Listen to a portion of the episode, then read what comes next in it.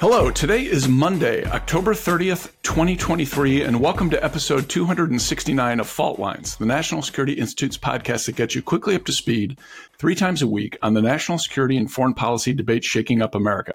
I'm NSI Senior Fellow Lester Munson, and I'm joined today by my fellow NSI Senior Fellows, Morgan Viña and Martha Miller. Jamil and Jessica are out today.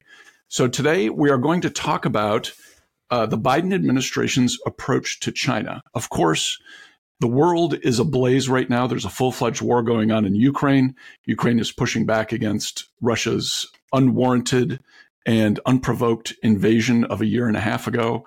In Gaza, Israeli forces have moved in to eliminate Hamas after the horrific attacks of three weeks ago.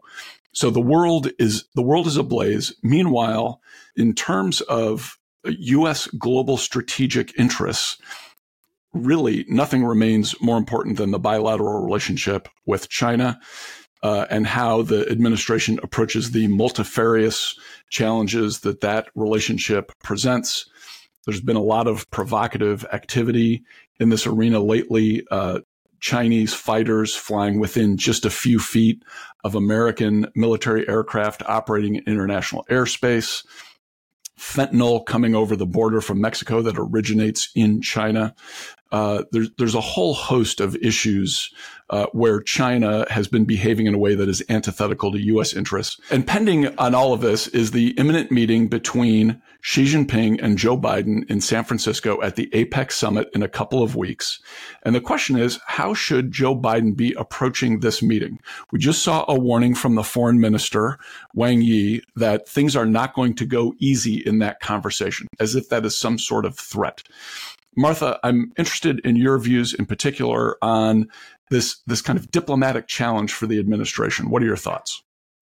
Well, Foreign Minister Wang is not, he's not wrong. This will not be smooth sailing. There's a bipartisan consensus that China is America's top security threat. Uh, China, that China has been harassing our ships, our planes. They have secret police stations across the United States. They're sending fentanyl to North America. It's killing 100,000 Americans per year uh, not to mention cyber attacks. Um, Biden needs to address all of this with Xi. Uh, and there's nothing wrong with Biden meeting with Xi. What's more important is what he says. And unfortunately, Biden's foreign policies made the U- U.S. not just a paper tiger, but a paper kitten. Um, even th- with the situation in the Middle East, he just says, don't, don't what? Uh, you know, he's afraid of drawing a red line because he knows and everyone else knows that he won't do it. Morgan, uh, the administration just sent up uh, a supplemental appropriations request of over $100 billion for challenges in Ukraine, in Israel, uh, with respect to the U.S. Uh, support for Taiwan in the in the face of what could be Chinese aggression against Taiwan, the border issue, which of course contemplates the the flow of fentanyl into our country. What are your thoughts about how the administration is handling the U.S.-China relationship? Mm. Well, I think the, the Biden administration really needs to establish U.S. global deterrence. I mean, I think we've seen since the U.S. withdrawal from Afghanistan, uh, we've seen Russia particularly test us in Ukraine. Um, that war is going on, you know, what, nearly two years now. Um, and then we've got, of course, Iran's nuclear program, which is uh, has you know, enrichment has increased exponentially since since the Trump administration left office. And then, of course, you know, we see this this horrific attack by Hamas, you know, an Iran-backed terrorist organization against, you know, our greatest partner in the Middle East, Israel. And what does the United States do about it? I mean, the Biden administration has issued very, very tough rhetoric against uh, the Iranian regime against Hamas, and he said said all the right things. At the same time, though, what we do matters, and so far we have bombed a bunch of IRGC ammunition posts and warehouses in Syria. Um, the United States has been attacked nearly 100 times in, in, in, Syria and Iraq, and the United States has not hit back. We've, we've hit back maybe four times. That is completely inexcusable and has essentially given the Iranians a green light to not only provoke the United States, but to, to put our U.S. personnel and their, their safety in jeopardy. So I think generally speaking, Biden really needs to take a tough approach to China more so than he has done in the past. He needs to reassert U.S. credibility on the world stage because let me tell you, Taiwan if Biden isn't ready, is next. Um, and I think the Chinese are, are really taking uh, a hard look at sort of their next steps in, in, the South China Sea and trying to sort of gauge whether or not um, the United States will will hit back um, if, if, they take more a more aggressive posture there.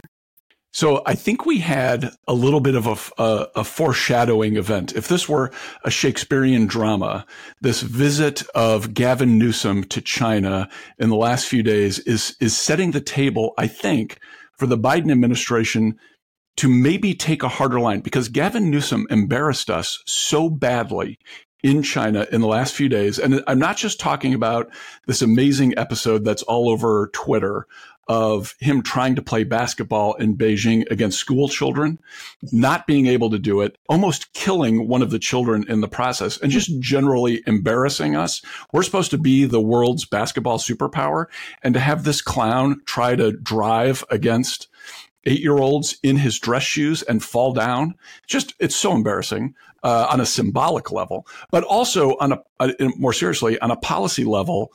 The governor of California going to China to bow down before the climate change gods and beg for some sort of leniency from China on, on its carbon output, which he will not get. And the Chinese are laughing at him as soon as he leaves the room. The idea that American politicians are going, that are lured by this false god of, of the climate change issue to go to China and engage. Very worrisome. I think it's massively embarrassing for the United States. And I think it does set up the Biden administration, maybe if they, if they take the right cues here to take a very different approach to this meeting in a couple of weeks, take a harder line, be tougher, defend the United States and our values and our interests, and don't put up with this nonsense from Beijing anymore. There is no reason why even though there are these crises going on in the Middle East and in Ukraine, that the U.S. can't be tough with respect to China. Um, and so, I, so I'm I'm hopeful that this that this Newsom visit maybe sets up a different approach than we otherwise might see.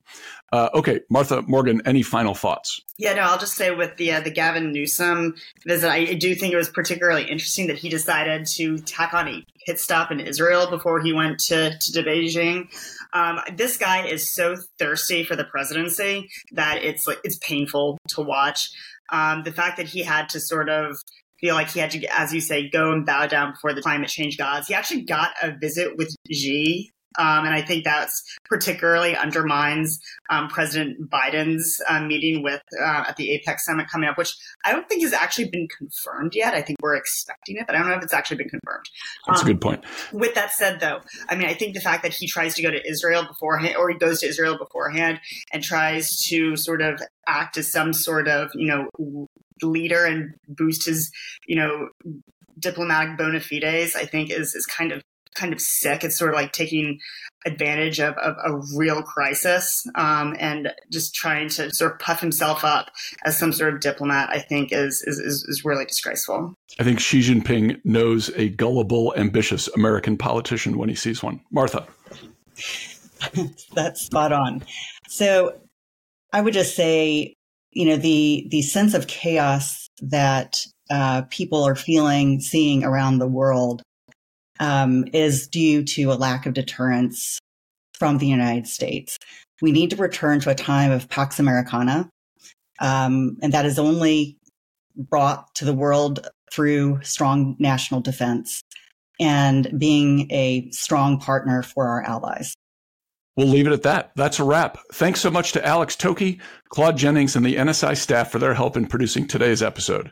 Join us again on Wednesday, November 1st, for another episode of Fault Lines the National Security Institute's podcast that gets you smart fast on the national security and foreign policy debates shaking up America. Fault Lines is now on YouTube, so check out our channel for a video of today's episode. And if you like what you heard or saw, please be sure to rate, review, and subscribe.